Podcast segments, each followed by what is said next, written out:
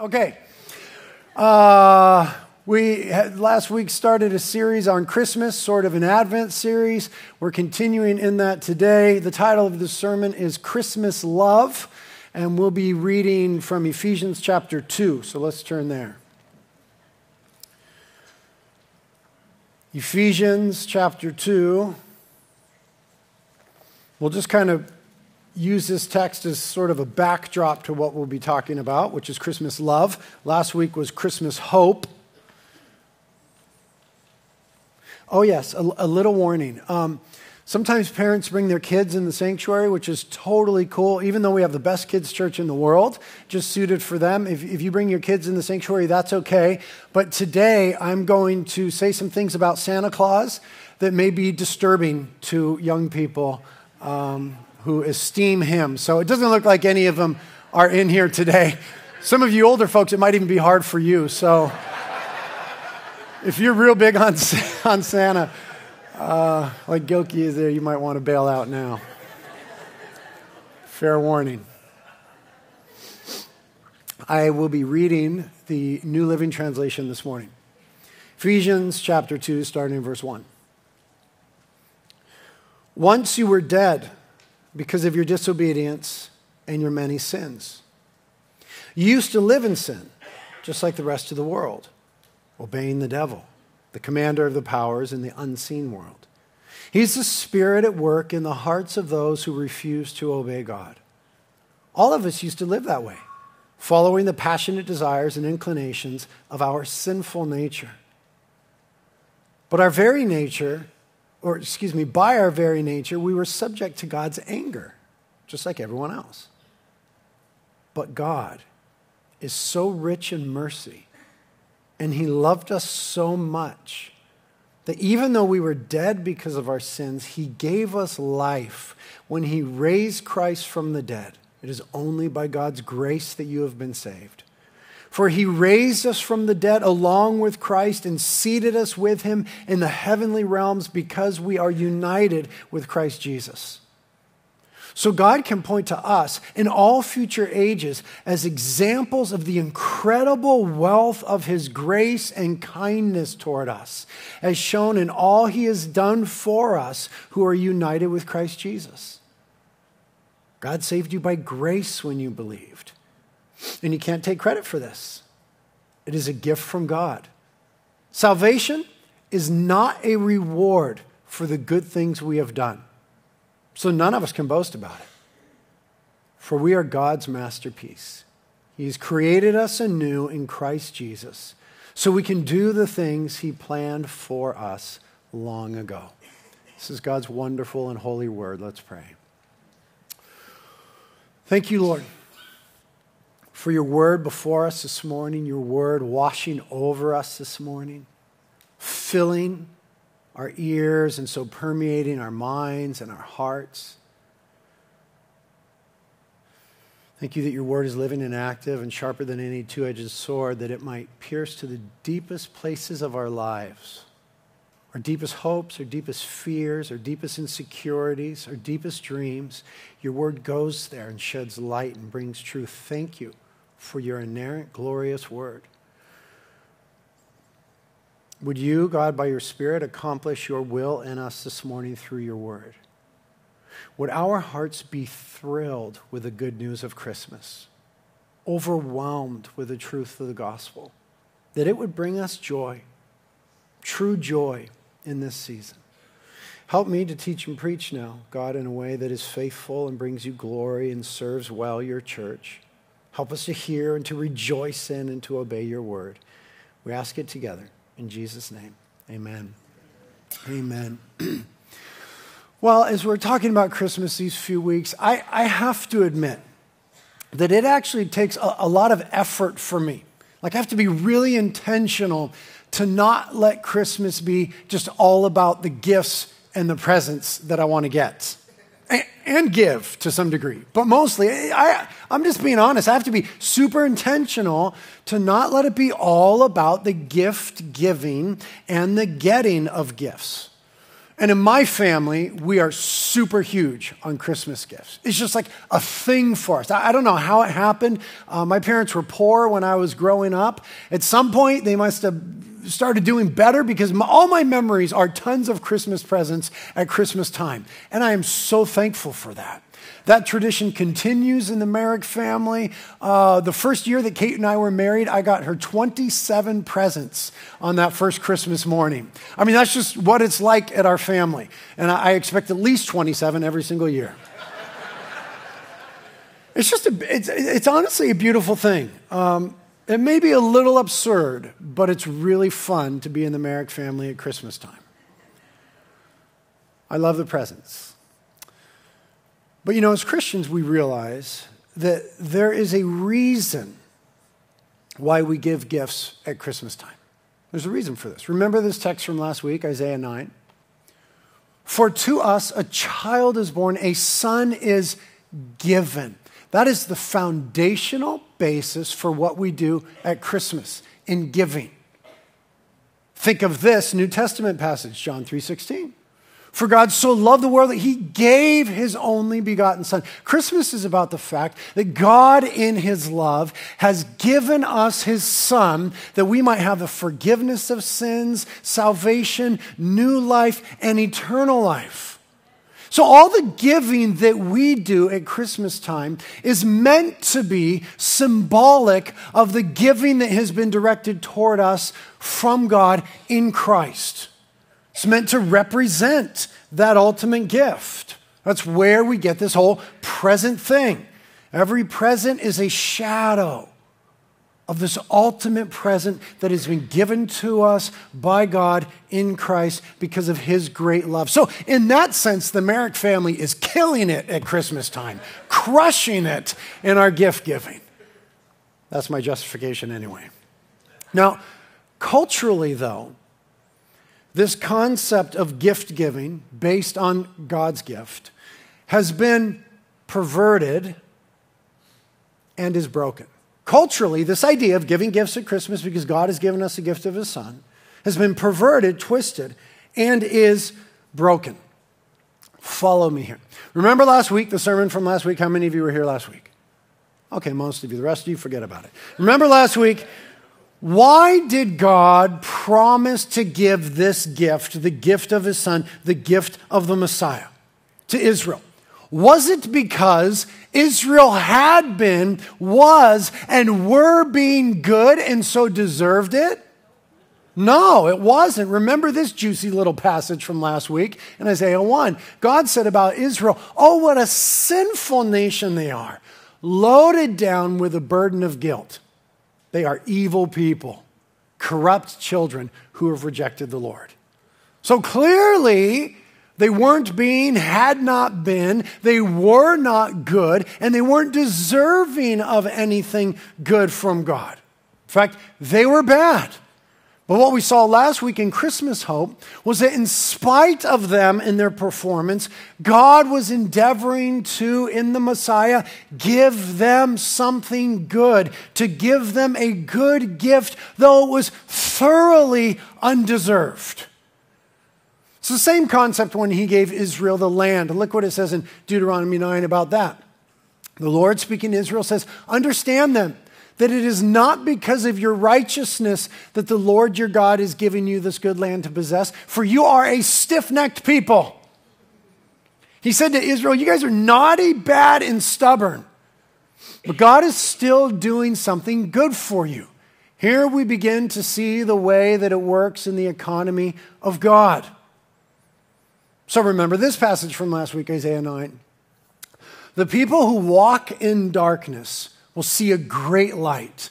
Those who live in a land of deep darkness, upon them a light will shine. Notice they walked in darkness. This was self created darkness in their rebellion against God. It wasn't merely environmental, it wasn't merely circumstantial, though those were components of it and the effects of sin. But this was a self created darkness that they were walking in, living in, and into that, God would bring light. in his mercy and in his grace and in the promise of his son, the Messiah. This, by the way, is why at Christmas time we do lights. This is why we do lights, to represent the great light that dawned in the darkness at the coming of Jesus Christ. Now, understand, they didn't deserve good. They didn't deserve light. This was pure grace. This was true love. This is the unconditional love of God. Pictured beautifully in this context in Isaiah 43. Look what it says. But now, O Jacob, another word for Israel, listen to the Lord who created you. O Israel, the one who formed you, says, Do not be afraid, for I have ransomed you. I have called you by your name. You are mine. When you go through deep waters, I will be with you. When you go through rivers of difficulty, you will not drown. When you walk through the fire of oppression, you will not be burned up. The flames will not consume you. For I am the Lord your God, the Holy One of Israel, your Savior. I gave Egypt as a ransom for your freedom. I gave Ethiopia and Seba in your place. Others were given in exchange for you. You see that little telegraphing of, of Jesus on the cross for us? Others were giving in exchange for you. I traded their lives for yours because you are precious to me. You are honored and I love you. Listen to the loving language of God toward his people and toward humanity, even in the midst of our rebellion, our badness, our undeservedness. God speaks these words of love and of great value that we have before God. Now, I said a moment ago that the concept of gift giving in our Christmas culture is twisted and broken. Because what we have done in our cultural concept of Christmas is we have taken this theology of grace, this expression of unconditional love, and we have replaced it with Santa Claus theology. We have taken this theology of grace, this expression of unconditional love, and replaced it with Santa Claus theology. Now, let me explain to you what Santa Claus theology is. Santa Claus theology is this if you are naughty, you get nothing. Only if you are nice will you get something. That's Santa Claus theology. If you are naughty, you get nothing, maybe a lump of coal, but who wants that? If only if you are nice will you ever get something. Our culture has taken the true idea of an undeserved gift and made it about being deserving, made it about merit and demerit. We've taken the idea of grace and unconditional love, an undeserved gift, and make it, made it about being deserving, merit and demerit. And that is not Christmas love. That is not what God means in the gift that He has given to the world that has caused us to call something Christmas. Santa Claus is evil. Because Santa Claus theology is a direct attack upon the gospel of grace. It is a direct perversion, a twisting of the gospel of grace. Santa Claus theology is literally an evil thing. It is not what God had in mind. It isn't what the angel had in mind when he appeared to the shepherds in the field and announced, I bring you good news of great joy that will be for all the people. For today in the city of David there has been born for you a Savior, Christ Jesus the Lord. Santa Claus theology is not what the angel had in mind when he made that announcement. The good news of great joy for all the people is that we did not deserve, and yet we would be given good and a good gift and kindness. The good news of great joy for all the people is that by God we are loved, even though we do not deserve it. God is always spoken of this. Look what he says in, to Israel in Deuteronomy. He says, For you are a people holy to the Lord your God. The Lord your God has chosen you out of all the peoples on the face of the earth to be his people, his treasured possession. Now, look what he says. The Lord did not set his affection on you and choose you because you were more numerous than other peoples, for you were the fewest of all peoples. In other words, it wasn't because they were big and awesome and shiny and something of great value inherently. Verse 8, but it was because the Lord loved you and kept the oath he swore to your ancestors that he brought you out with a mighty hand and redeemed you from the land of slavery, from the power from the power of Pharaoh, king of Egypt. Know therefore that the Lord your God is God. He is the faithful God, keeping his covenant of love. God told his people Israel, I didn't choose you because you were big and awesome. I chose you simply because I loved you. Now we have a New Testament expression of this for all of God's people, same sort of idea in Ephesians chapter 1, where it says this Even before he made the world, God loved us and chose us in Christ to be holy and without fault in his eyes. Pause right there. Before he made the world. So before we even had the opportunity to do anything good or bad. He already decided to love us and choose us. Verse 5 God decided in advance to adopt us into his own family by bringing us to himself through Jesus Christ. This is what he wanted to do, and it gave him great pleasure. So we praise God for the glorious grace He has poured out on us who belong to His dear Son. He is so rich in kindness and grace that He purchased our freedom with the blood of His Son and forgave our sins. He has showered His kindness on us. You see how that is totally void of Santa Claus theology? God is not like Santa Claus. He doesn't function in the same principle. It's another principle altogether. That idea is a direct attack on the gospel of grace that is what Christmas is supposed to be all about. I was getting a haircut this, this week, and my, and my barber was asking me questions about whatever stuff. And, and she said, are, do you teach your kids about Santa Claus? You know, is it like Christmas a big deal at your house? Do you teach your kids about Santa Claus? And I said in my nicest voice, No, I don't teach my kids about Santa Claus. Oh, she, oh, why not? Well, because I want my kids to believe in God. So if I start out by telling them that a man they cannot see is real, And then at some point, they're going to discover, oh, he wasn't really real. And then later on, when they're older, I want to tell them about Jesus, a man they cannot see who is real. How have I served them in any way? She got very uncomfortable. oh. And if, if we want to teach our children about the gospel, about the unconditional love of God, about the fact that God is kind to us even though we do not deserve His kindness and has given us a good gift and gives us good gifts even though we are undeserving. Why would I train them from the very earliest age to think about a man they cannot see who will only give to them when they are nice and not naughty? I'm sorry to be offensive, but Santa Claus is evil.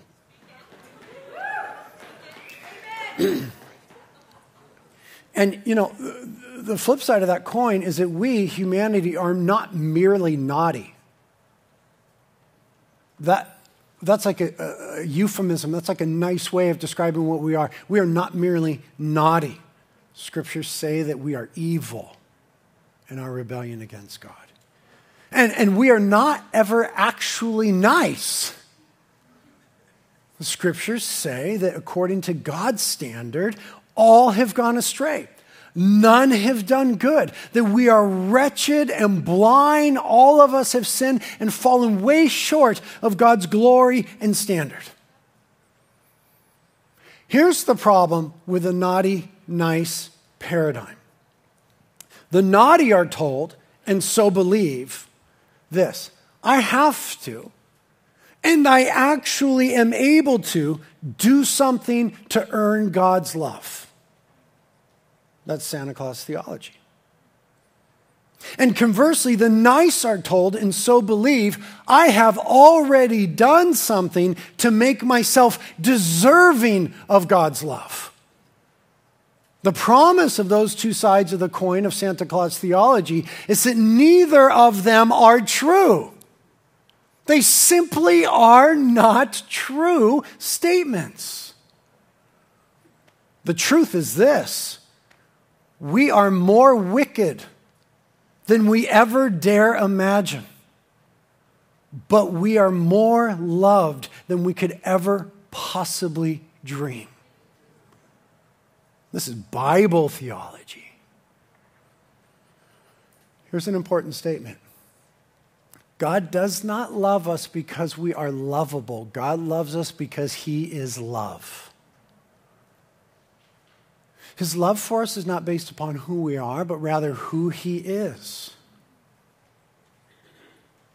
We are not loved by God because there's something in us that makes us inherently lovely, but we do become lovely as we experience God's love.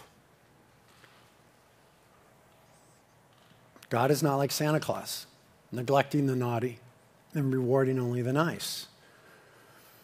That, that paradigm isn't news. That is the de facto way that the moral universe works. Naughty, nice, merit, demerit. That's not news. But what Christmas has brought us is good news. Angels showed up to the shepherds and said, Behold, I bring you good news. The good news is that God loves us because of who He is in spite of us. Some good New Testament phraseology in this around Romans. Look at Romans. When we were utterly helpless, Christ came at just the right time and died for us sinners. Now, most people will not be willing to die for an upright person, though someone might perhaps be willing to die for a person who's especially good. But God showed his great love for us by sending Christ to die for us while we were still sinners. And since we have been made right in God's sight by the blood of Christ, justified, he will certainly save us from God's condemnation. Someone say, Thank you, Jesus. For since our friendship with God was restored by the death of his son while we were still enemies, notice that phrase right there. That is the clear opposite of Santa Claus theology. God did something good for us while we were still enemies of God, in rebellion to God, sinners against God. It wasn't that we saw, oh no, I'm on the, I'm on the naughty list, and, and then once I get on the nice list, then God will do something good for me. That's not news and that's not good. That's the de facto way that the moral universe functions. This is good news while we were enemies of God. Therefore, we will certainly be saved through the life of his son. So now we can rejoice in our wonderful new relationship with God because our Lord Jesus Christ has made us friends with God. That's what the angels were announcing. That's the idea of Christmas. Now, it, also includes, as I alluded to, bad news. The bad news, when we understand that, causes us to rejoice when we realize the good news. Again, no one is merely naughty, and no one is actually anywhere near nice. Utterly helpless, it says. Sinners, enemies of God. So the scripture says to the supposed nice, you're not actually lovable in the eyes of a holy God. And the scripture says to the supposed naughty, you could never possibly do anything to make yourself lovable, so to speak, in the eyes of God. Merry Christmas. the true nature of God's love is that it is not deserved. We aren't nice. And it cannot be earned. God loves us because of who He is not because of who we are. This is why the coming of Jesus in both the Old and the New Testament is likened to the dawn, the coming of light. Right here's the way that Matthew rephrased it, that portion of Isaiah 9 that we looked at last week. It's not on there, I'll just read it. It says, The land of Zebulun in the land of Naphtali by the way of the sea beyond the Jordan, Galilee, the Gentiles. The people who were sitting in darkness saw a great light. And those who were sitting in the land and shadow of death, upon them a light dawned. That was the coming of Jesus. The invasion of light into our dark, self inflicted circumstances. The good news dawning into the midst of the bad news. And the darkness of the pre Christmas dawn is when we wonder well, am I loved by God? Can I possibly be accepted by God? And what Christmas remembers and celebrates and holds forward every year to the world is an end to that dark speculation by bringing us the dawn, the light, the coming of the Messiah, the gift of God. That speculation is real in the hearts of men and women. Pre Christian and post Christian conversion, that, that speculation is real for us at different times. Listen to the kindness of God in this passage from Isaiah.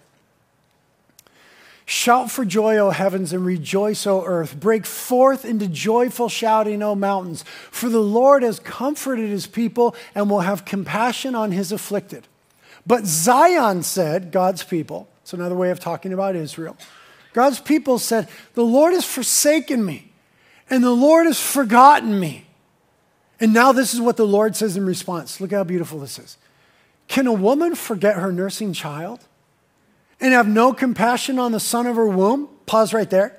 It's like a rhetorical question. The idea is, of, of, of course not. But then look what he says. Even these may forget, but I will not forget you. Behold, I have inscribed you on the palms of my hands. What? That was 700 years before the Messiah, the gift Jesus came and died on a cross. And God is already telegraphing, I will never forget you. I have inscribed you on the palms of my hands. Jesus bears the marks of the unconditional, undeserved, unending, unfathomable love of God. I could never forget you. I was wounded for you nailed to the tree in your stead. I bear the wounds. God says, I could never forget you. You see how that light breaks into that darkness of the pre Christmas sort of malaise of saying, Gosh, is, can God ever accept me? Can God ever take me back? Can I, can I ever be loved? Here is some true Christmas love theology. Listen to this statement. If God's love for us and kindness toward us is not based on our being lovable, in other words, if it is not deserved, then it can actually be greater than we could ever deserve or warrant in and of ourselves. Think about the old phrase, you get what you deserve. So in Santa Claus theology, you get what you deserve. But if God's love is not deserved, if it isn't earned, then it can be, and it actually is far greater than what we deserve.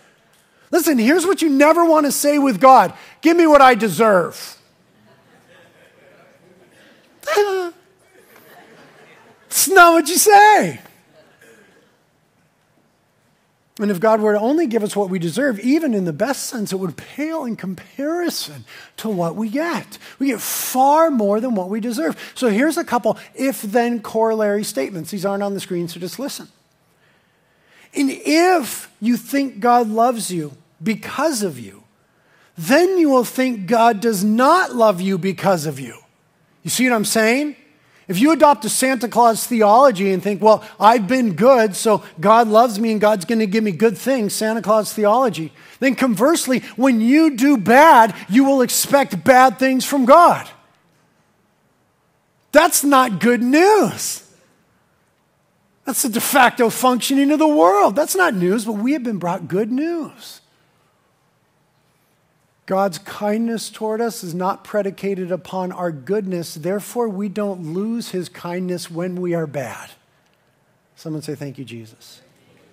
Another if then corollary statement. If you think God loves you because of what you do, then you will think he does not love you when you do wrong. Again, that's exactly what Christmas sets us free from. Here's one we'll put on the screen more Christmas theology. If God's love for us and kindness toward us is not based on our being good, if it cannot be earned, then it will remain when we fail. In other words, here's the profound part if it cannot be earned, it cannot be lost. That's the good news. If it wasn't earned, it can't be lost. God's love endures, it's an everlasting covenant. If it cannot be earned, it cannot be lost. This is truly good news. For you know, life puts us in spaces and places sometimes where we feel abandoned by God. That's not true. Life puts us in spaces and places sometimes where we are wondering, gosh, will God ever take me back? How could God love me now? I'm not worth anything. That is never true. God's love is bigger than that. Or, you know, if we think that, and this is just as wrong, if we think that somehow we've earned or deserved something good from God, then we actually far underestimate God's love. God will love us and be kind toward us in a degree that far out exceeds any goodness that we may think that we have. And we have none of our own. All our righteousness is in Christ. But what we do when we start to adopt this idea of, well, I'm kind of good, is we underestimate God's love and goodness and his kindness toward us. Again, it's like saying, give me what I deserve. And he gives us so much more than that. Again, Ephesians 1 gets at it. So we praise God for the glorious grace He has poured out on us who belong to His dear Son. He's so rich in kindness and grace that He purchased our freedom with the blood of His Son and forgave our sins. He has showered His kindness on us. Showered His kindness on us. So, what Christmas affords us the opportunity to do is rise above all the other stuff free us from this Santa Claus theology that is not only the way that we so often deal with one another, but the way that we start to think about God, and allows us to think Christmassy, gospelly thoughts. That's what we do as God's people at this time. We think these Christmassy, gospelly thoughts. We oppose Santa Claus theology. And we realize when life is hard, if God's love is based on who He is and not who we are, and God's love cannot fail because God never fails. God says in Jeremiah 31, I have loved you with an everlasting love. Therefore, I have drawn you with loving kindness. So maybe you feel far from God this Christmas season. Maybe life has let you down and it feels like God has let you down. Maybe life has just been hard, as it is so often. God is always drawing us with loving kindness. God is always present and He's always working. By His very nature, He can't abandon us. Our own mothers would abandon us at the breast sooner than God will ever abandon us. He has inscribed us on the palms of His hands. So bring your hard life to God, bring your disappointments to God. Let them be confronted with his covenantal, faithful, everlasting love. Take communion today. Jesus, at the Last Supper with the disciples, held up the cup and he said, This is the cup of a new covenant.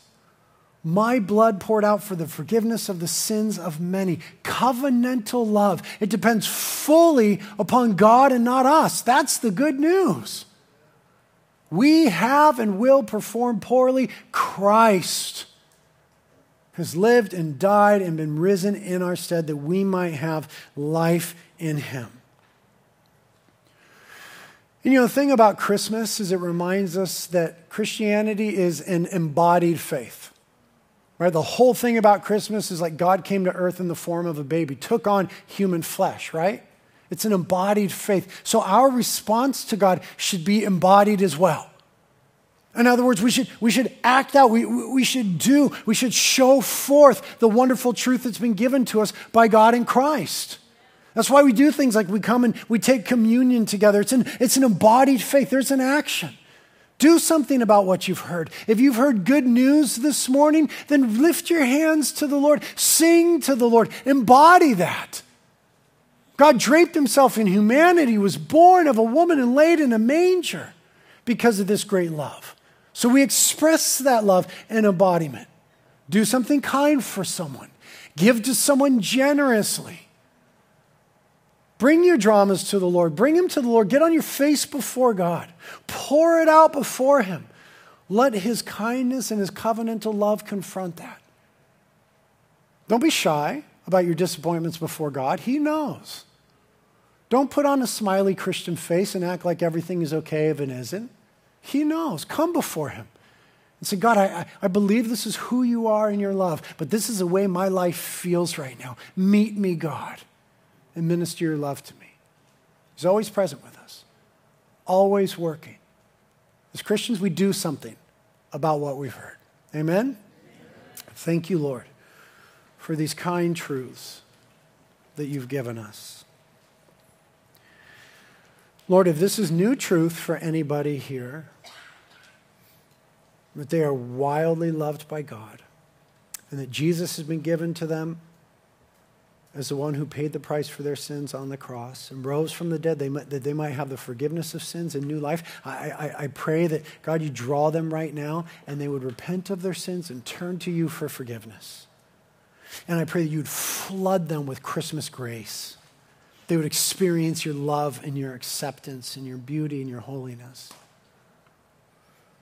Pray for those of us in this room that are distracted by life and maybe the season or maybe hardships, or we've just kind of drifted and grown cold, would you please, Holy Spirit, thrill our hearts once again with the gospel of love, with the gospel of grace? Forgive us for when we think we've earned something before you. Lift us when we know that we've fallen so far short of your standard. Thank you for the great acceptance there is in Christ in the love of the Father today. Holy Spirit, that you pour the love of the Father into our hearts. Thank you for Christmas love. In Jesus' name, amen.